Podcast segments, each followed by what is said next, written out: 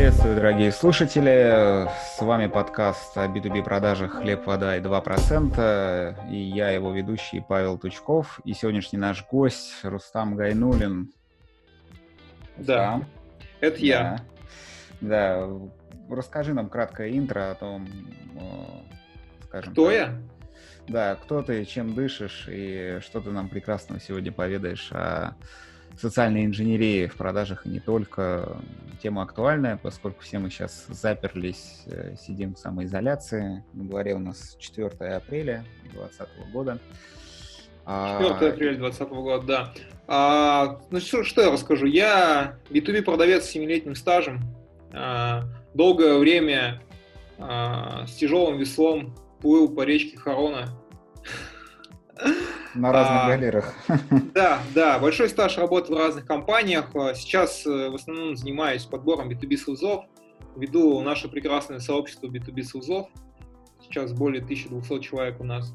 И стараюсь, на самом деле, формировать некие активности, вебинары. Вот сейчас подкасты. Встречи офлайн, когда они бывают возможны, без масок. Вот. И решил рассказать по социальной инженерии, про одну из моих любимых тем. Наверное, так. Если тема у нас, это, конечно, актуальная, да, потому что безопасность и социальная инженерия – такие два противовесных явления. И, с одной стороны, социальная инженерия как таковая, скажем так, мы не всегда называем вещи, которые делаем, с которыми сталкиваемся, социальной инженерии, однако ей это не перестает быть. Да, эти вещи не перестают ей быть. По своей повседневности не только продавцы, конечно же, этим пользуются. Разные, скажем так, явления, на мой взгляд. Продавцы и мошенники. Ну, что сразу мошенники? В IT-индустрии это как раз-таки социальная инженерия особенное место занимает, потому что то, что делает IT-отрасль, да, сильно расширила инструментарий и поле для деятельности тех, кто чувствует себя свободно, да, вот с этими инструментами, которые позволяют достигать тех или иных целей. И это люди абсолютно разных родов деятельности. Политики заказывают пиарщиков, которые пользуются социальной инженерией. Мошенники, колхацкеры, там, кто угодно, да, маркетологи тоже этим пользуются. И продавцы, поэтому так вот сужать, нет, но это же лимить кого-то не такой, совсем правильно. Это такой стёб. Слушай, ну да, я согласен, что давай так, социальная инженерия очень сильно изменилась за последнее время, потому что действительно стало очень много инструментов, и зародилась она очень давно, классифицировали ее как науку в 80-х годах. Наверное, я бы хотел сказать, что такое социальная инженерия в классическом понимании, и как я ее понимаю. Наверное, так ты у нас ученый-практик, да? Я скорее скромный человек, который для себя что-то сформировал, какое-то мнение о чем-то. Давай так. Окей, ну интересно послушать, с чем ты к нам сегодня дистанционно пришел.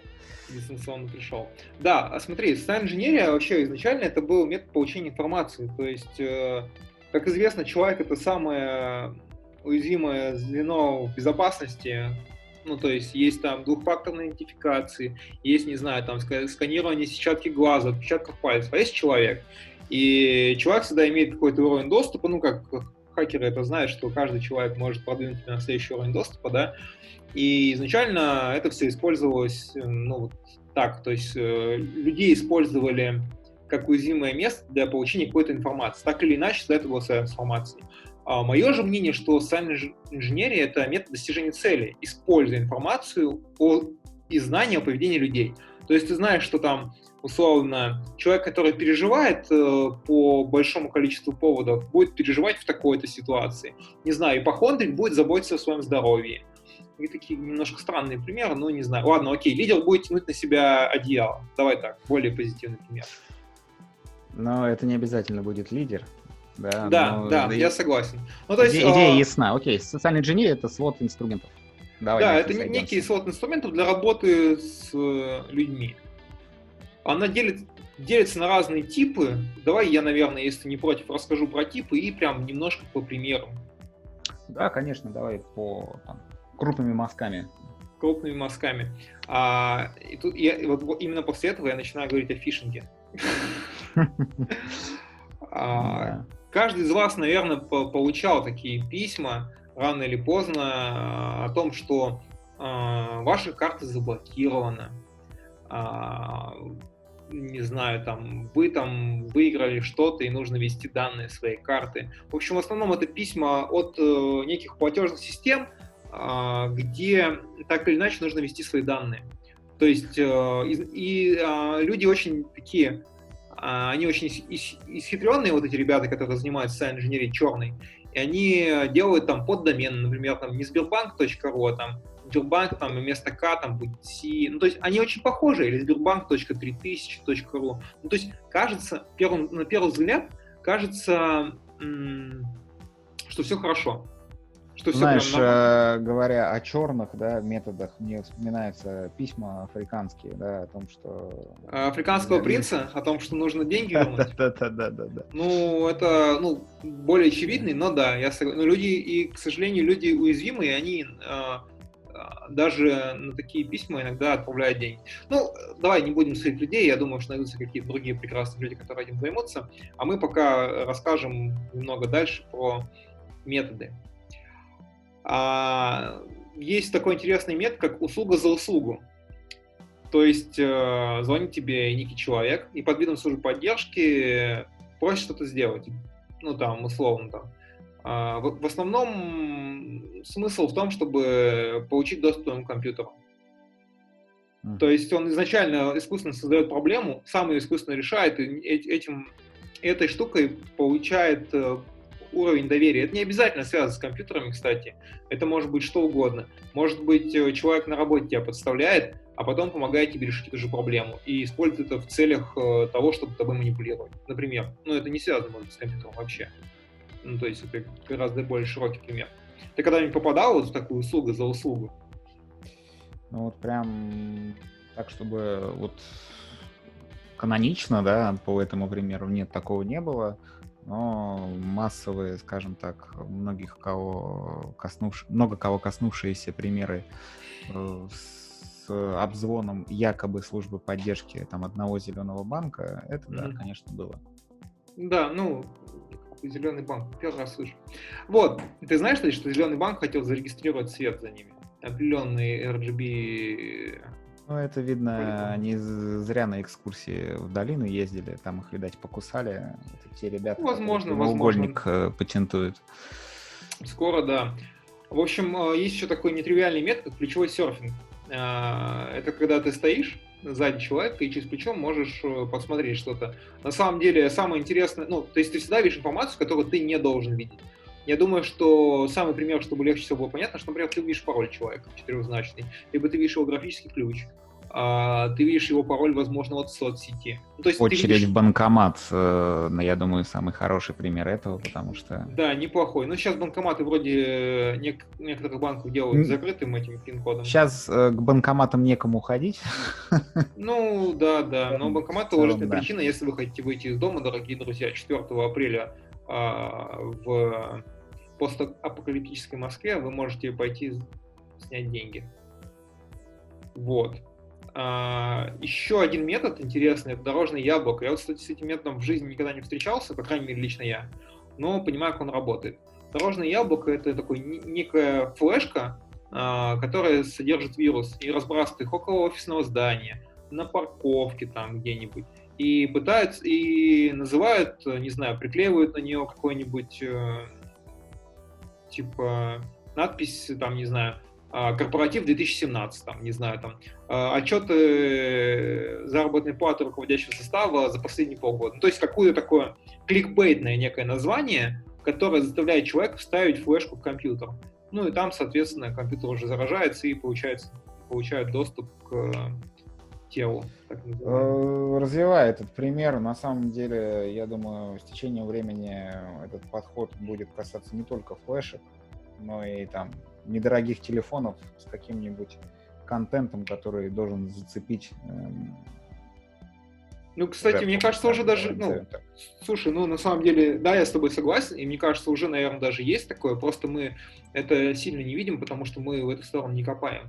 Ну, то есть, в целом, мне интересно сам инженерия, но я по нее там, ну, как сказать, схема-то, наверное, есть, но просто я нахожусь по белую сторону, и поэтому я сильно этим не интересуюсь. Я думаю, что в этом объекте суть в том, что это некий физический объект, который заинтересовывает. Ну, вот если брать там, да, Аиду, проявляет интерес, да, а заставляет сделать целевое действие. Call to action.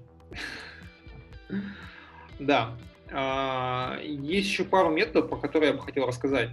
Например, это претекстинг. Вот ты говоришь про звонки некого банка, зеленого, там, синего, красного. Претекстинг — это более такая штука уже подготовленная, то есть когда тебе звонят и о тебе уже знают информацию. Не просто звонят, говорят, Павел Тучков, такой, да.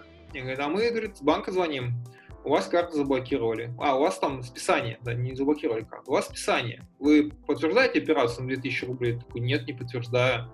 И начинается катавасия. Они, кстати, очень подготовленные ребята, они обычно действуют вдвоем. И говорят, сейчас я вас переключу на службу безопасности. Играет там музыка такая позитивная. И второй коллега начинает говорить там, Иванов Иван Иванович, служба безопасности, что случилось там. И они всегда пытаются очень много вопросов задавать, чтобы отвлечь твое внимание. Ну и в целом, когда доходит до того момента, что сходите в ближайший банкомат, ставьте карту, такой, чё? Какой банкомат? Какую карту? Ребят, ну типа, как у вас дела? Но многие люди...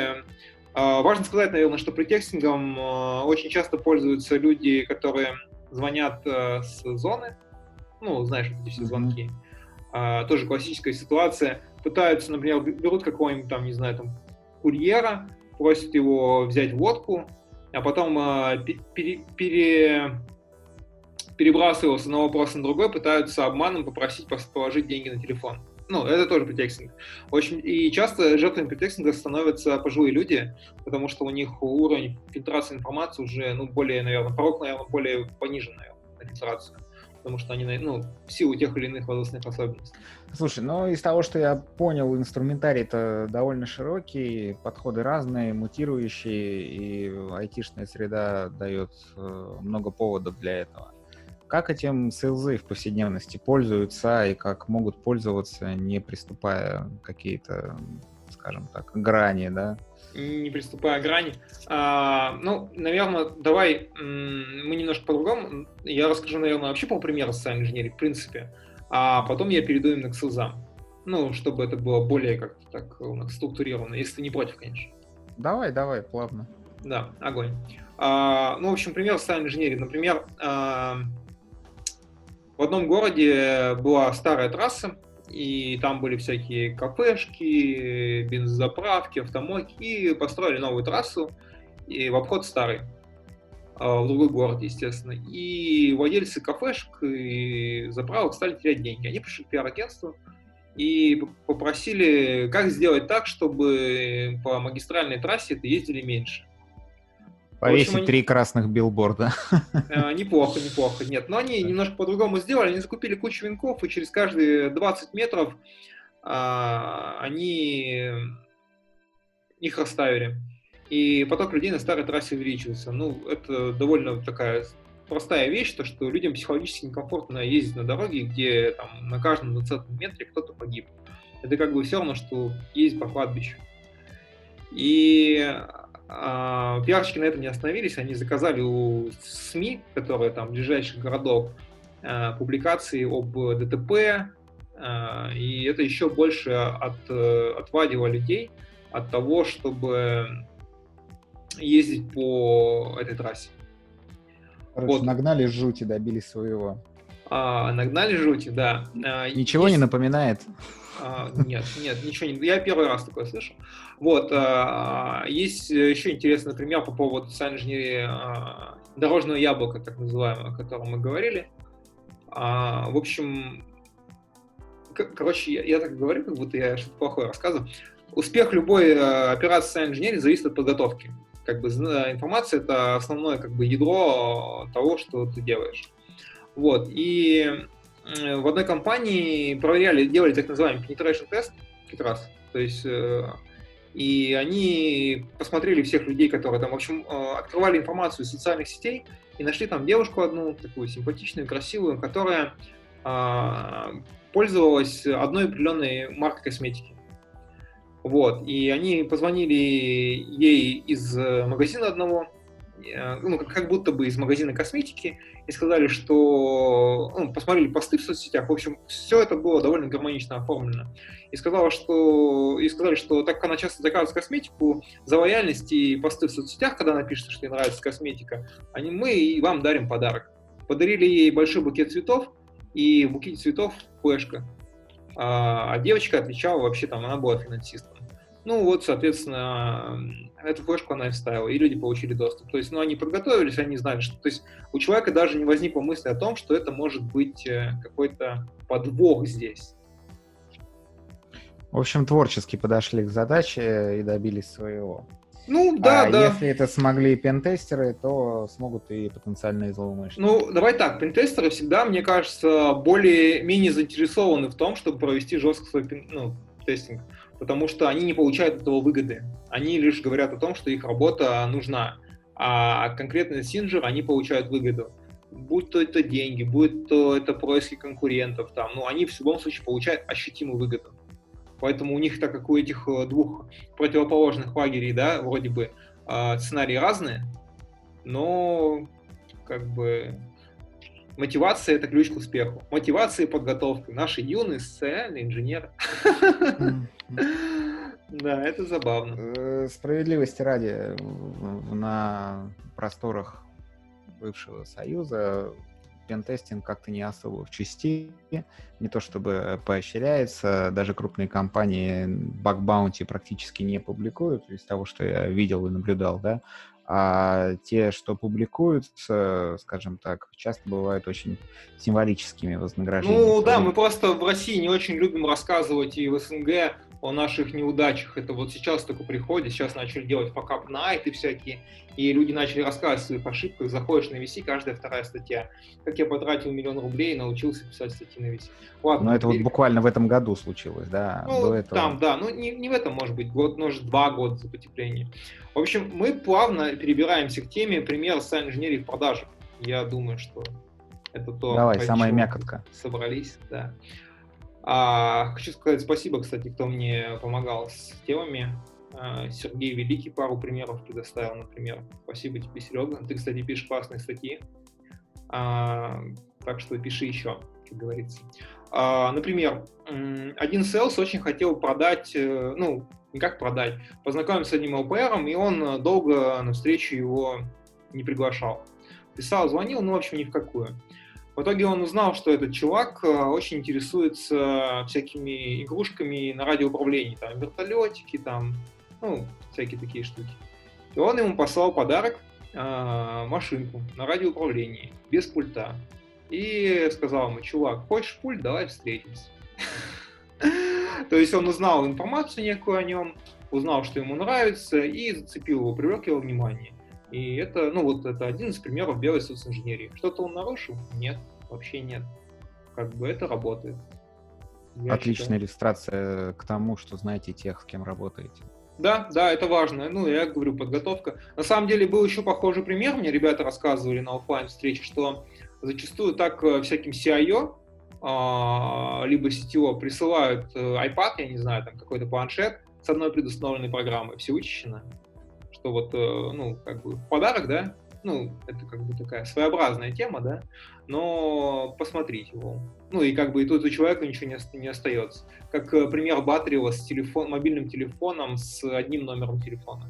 Ну, знаешь, то же самое. То есть посылают тебе телефон, не знаю, самый простой, там всего один номер забит, и ты волей-неволей по нему хочешь позвонить. Но это уже больше похоже на какие-то боевики-фильмы ужасов. Ну, похоже, но... Факт в том, что такой пример есть, достоверно всего я ручаться не могу, я сам это не делал, поэтому. А еще один прикольный пример — это так называемая туфля в дверь. Раньше комивояжеры, когда приходили, им открывали дверь, они сюда ставили туфлю. Ну, понимаешь, да, чтобы типа дверь не закрыли. И чувак хотел познакомиться с человеком, и он так и написал: дайте мне, типа, мол, я вам хочу поставить туфлю в дверь. Ну, то есть, типа, мои намерения настолько непреклонные, что вам придется со мной пообщаться. И это тоже сработало. Это разные такие интересные примеры. Меня больше замотивировало... Насчет, извини, да, перебью, да, насчет туфли в дверь. Обрати внимание, что раньше цепочки на дверях позволяли вставить эту туфлю, да, но не позволяли двери открыть шире. Да, да. Ну, такой как раз баланс. Окно этого просмотра, чтобы посмотреть, но не купить. Слушай, очень интересный случай был в Walmart. Walmart вообще, в принципе, продает очень большую часть бижутерии. Ну, не только бижутерии, сколько, ну, в общем, и драгоценности, и бижутерия, всего этого. И маркетологи проанализировали, узнали, что в целом там очень мало покупают женщин, в основном покупают мужчины. Хотя, в принципе, там плюс-минус покупательная способность у тех она одинаковая. И, в общем, что они сделали? Они поставили... Наверное, они сначала подумали, да, о том, зачем. Почти. Смотри, там ты заходишь, в общем, в это пространство, да, и ты видишь две таблички. Типа кольца для левой руки, типа и кольца для правой руки, типа, и там написано там левая рука для подарков любимого, а правая рука для самовыражения. И прояви себя. И дальше такая стрелочка, кольца для правой руки. Понимаешь? Вот. Mm-hmm. Это очень банально, но продажи выросли там на 30%, если мне память не изменяет. В общем, у них был такой буст нормальный. То есть, в принципе, ну это же вообще тупо, да? Ну, то есть это не надо быть как бы очень умным, чтобы понять, что это что-то не там. Но люди зачастую находятся вне потока, они находятся на автомате и даже не думают. Вот я уверен, что многие... Слово о рутине, убивающей креативность. Да, я думаю, что многие наши слушатели рано или поздно увидят какие-то примеры социальной инженерии, которые работали уже на них. Ну, то есть и сами, наверное, возможно, даже расскажут. Я был бы рад, если бы вы сами, дорогие наши слушатели, поделились какими-то моментами, когда социальная инженерия использовалась на вас, или когда вы сами используете социальную инженерию, там, осознавая или вы не осознавая этого. Поэтому пишите, пожалуйста, в комментах и мне в личку.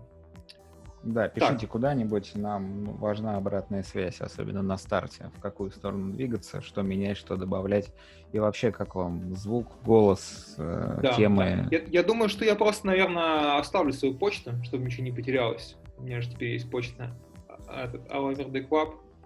Так что корпоративная почта. В общем, такой интересный пример про некую компанию, которая продает английский язык, онлайн-платформа некая, SaaS. Никогда раньше никто не слышал про нее. Но когда я работал в этой онлайн-платформе, для того, чтобы находить контакты HR, я что делал? Я в итоге зарегистрировал очень много на HeadHunter резюме разработчиков фейковых, C-Sharp, там, JavaScript, Java, Python, Data Science, Data Scientist'ов. Я действительно очень хорошо подготовился, и у меня были они классные, органичные. Ну, то есть я тратил на это много времени, то есть до 2 часов я мог потратить. А потом я просто обновлял эти резюме, и мне HR сами писали на почту. То есть я занимался холодным поиском, и контакты у меня всегда были. Я находил эти контакты так. Такая интересная. Точнее, методика. Сделал загончик, через который они эти контакты сами к тебе бежали. Да, то есть лидогенерацию себе настраивал, там, я до сих пор помню, не больше 200 откликов ты мог сделать что-то там в день. Удобно. Ну да. Интересный момент, на самом деле, могу рассказать тоже такой. Как делают некоторые ребята, у которых нет большого бюджета для старта какого-то продукта. Партизанский маркетинг в полный рост, да? Партизанский маркетинг в полный рост, да. Ну, например, ты хочешь стартовать какой-то продукт, и ты не знаешь, у тебя нет бюджета. У тебя там вообще минимальный бюджет.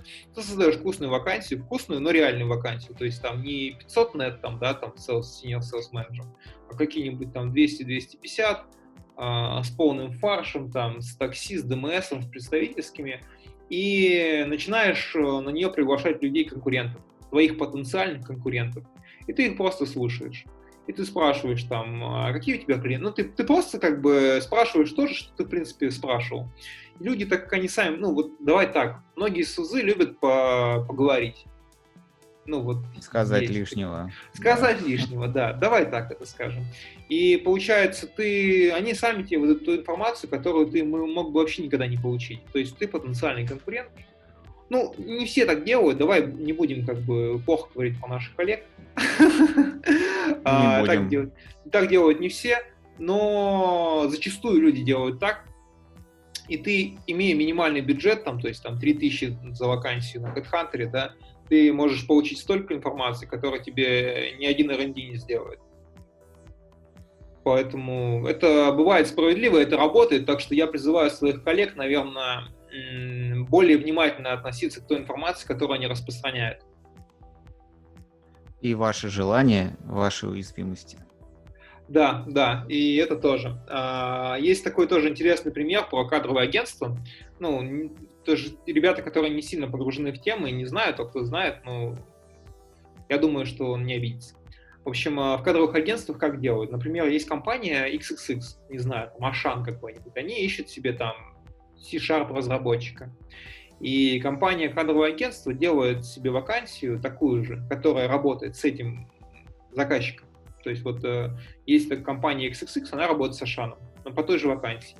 И она что делает? Она постит такую же вакансию в HeadHunter от имени кадрового агентства, но обычно люди ленивые, и они ничего не меняют. И ты можешь по вакансии кадрового агентства понять, кому она принадлежит, по ключевым словам.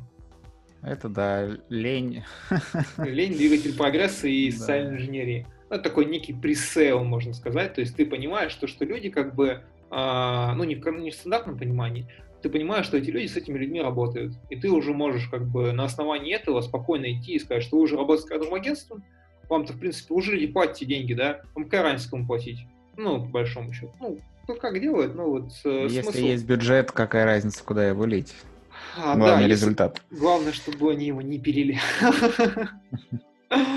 Слушай, а ты слышал когда-нибудь что-нибудь об чемпионате по социальной инженерии? Я сталкивался с таким у разработчиков. Это не чемпионат, но такие penetration тест, контесты, да, то есть соревнования по именно пентестингу. Но это касается разработчиков, security инженеров и такой вот публики. У гуманитариев, да, там всяких сейлзов, HR-ов, маркетологов, топ-менеджмента и прочего, я с таким не сталкивался. Слушай, ну, это, да, такой, скорее, пентест, то есть есть такая DevCon, по-моему, называется, мероприятие, и там делают вот как раз такие вещи. Давай я открою страшный секрет, расскажу, что самые уязвимые в компании, одни из самых уязвимых — это СУЗы. И приведу пример, чтобы не быть голословным, чтобы в меня полетело какашек чуть-чуть, но полетело. Смотри. Тема в чем? На одном из чемпионатов по социальной инженерии как раз тот же самый Ломов, как будто меня спонсирует Walmart. Если вы это слышите, пожалуйста, пишите нам что-нибудь, футболку. Вот, и, в общем, каким образом работает схема? То есть тебе дают какую-то информацию, ты можешь искать информацию только с открытых источников до момента X. То есть ты не можешь звонить, ты никак не можешь контактировать, ты можешь найти только открытую информацию. Она бывает разная, кому какая там. Ты можешь поискать информацию в социальных сетях работников. Ну, то есть ты готовишься, но фактического у тебя соприкосновения до чемпионата не происходит. Тебе дают 2 недели на подготовку. А в итоге ты звонишь. Твоя цель — сделать 1 звонок, чтобы получить данные. И там есть такие флаги, ты должен их набрать. Люди по-разному делают, короче. Вот один чувак представился как менеджер по логистике и сказал, что, ну, крупной государственной компании, и сказал, что компанию Walmart ждет большой контракт, и они сейчас проверяют компании на соответствие этим контрактам. И это был сейлс со стороны Walmart, и жажда заработать денег затмила ему немножко глаза. И в итоге он рассказал всю информацию, на каких компьютерах ведется работа, какая операционная система, какой браузер, антивирус. И в итоге он настолько уже доверился этому человеку, что он вбил URL, который назвал ему хакер. То есть, ну, вот, привет, да. Да, как бы, ну, это просто уже, знаешь, такой финиш-хим просто, да. То есть в целом ты как бы, ну, не готов, но ты не настолько... Это неплохо, знаешь, не хорошо, вот, но это как бы вот надо понимать, что вот это может случиться. Это реально после может описания случиться. Вот этого твоего кейса я вспомнил один из моей практики, когда крупный федеральный канал поманил перспективой здорового проекта, и мой коллега побежал верстать под них всю документацию. Мне это насторожило именно по специфике информации, которую собирал потенциальный заказчик. Ну, там было всякое, да, там, какие сотрудники будут задействованы, что у них с образованием. О, интересная тема, я сейчас тоже расскажу. Давай. Вот, собственно, естественно, проекта не случилось. Я подозреваю, что этот заказчик все сделал сам, да, какие-то свои цели достиг. Ну, мы, как компания, да, какие-то убытки понесли на вот просто работе вхолостую. Слушай, да и нет. Например, у меня была такая тема, что мы с ребятами работали с одной крупной компанией промышленной, и получилось так, что это продавал в Конвердате услуги The Science. Вот, и получается, мы они работают только через тендер, они говорят, давайте заполнять тендерную документацию. Начинают с фамилии, имя, отчества людей, которые будут работать, образование людей, которые работают, контактные номера людей, где будут работать. Я говорю, ну я не буду информацию предоставлять. Я сел после этого с юристом, ну вот, мы поняли, что это просто хантинг. Ну, то есть специалисты по Science, они на вес золота, давай так. Ну, ты знаешь. Все их прячут, да. Да, и как бы вот предоставьте нам информацию, дайте нам их прям голыми. А мы такие, нет, это не работает. Ну вот такими методами пользуются в открытую некоторые компании. Например, еще интересный момент, могу рассказать, тоже, кстати, социальная инженерия не работает. Люди очень умные, топ-менеджеры. Простой пример, который с многими случался.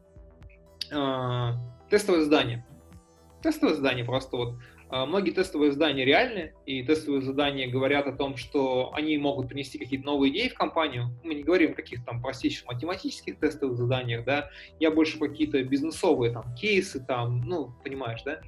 Привет одному замечательному отечественному поисковику. Да, привет одному замечательному отечественному поисковику. Привет компании RedMadRobot. Привет всем, кто дает реальные тестовые задания и не хочет за них платить деньги. Вот, не суть. В общем, и тема в чем? Сейчас многие кандидаты сталкиваются с тем, что они берут компании там топ-500 РБК, ищут себе SEO, и просят выполнить тестовое задание. То есть, ну не просто выполнить тестовое задание, а расписать стратегию на 12 месяцев. То есть, в целом, ты этой информации не можешь обладать до вхождения в компанию. То есть там очень много, ну то есть ты типа там на 5-й месяц можешь это узнать, на 3-й, я не знаю. Но и если такое люди не делают, то им сразу приходит реджект, то есть их сразу отказывают. И это тоже самая инженерия, то есть люди собирают себе из кусочков тестовых заданий стратегию, например. Ну это для меня это очень странно, для меня это токсично, для меня это репутация как бы. Кто из аспирантов не писал куски докторской своему научь руку? Да, поэтому, не знаю, я как бы к этому очень неположительно отношусь. Я готов сделать тестовое задание, которое нельзя реально использовать бизнесу. По мне очень справедливо. Бесплатно, я имею в виду. За деньги я готов сделать тестовое задание, которое бизнес может использовать. Ну, это такая, да, это тема отдельного разговора. Холивар. Да. Я думаю, у нас еще будет разговор по поводу собеседований, я все расскажу, как есть, просто без купюр. О, это будет мякотка. Да. Безусловно, да. О B2B продажах из социоинженерии, я думаю, мы сегодня поговорили, да, крупными мазками. Если тема зайдет и публике будет интересно, можно будет как-то, я думаю, кейсы разобрать более предметно, да, какие-то именно чисто B2B тактики, да. Так-то вся социоинженерия, насколько я вижу, сводится к изучению того, что вокруг, к проявлению творческого подхода, к достижению цели. И прогнозирование. Еще прогнозирование важный момент, что изучение, да, но важно спрогнозировать правильное поведение человека в момент X. Не знаю, там, ну, вот как продажники используют. Кто-то там может надавить на секретаря. Не знаю, это как бы это что же вся инженерия, да? Ну... В какой-то мере, да. То есть, ну а в прогнозировании у нас что там? Теория игр? Еще какие-то варианты, да? Ну, психология, теория игр. Что там может быть? В общем, да, тема для отдельного обсуждения, более глубокого и пространного. Что ж, на сегодня, я думаю, для первого раза вполне ничего. Будем верстать, выкладывать. Да, да, тебе да, я думаю... Спасибо большое. Да, тебе спасибо. И я хочу сказать нашим слушателям, что если вам нравится то, что мы делаем, пожалуйста, поддерживайте нас. У нас сейчас появилась возможность поддержать нас рублем. И в подкасте и долларом написано, и долларом тоже, да. И если вы хотите, чтобы мы делали часто интересный вам контент, то будем признательны поддержке.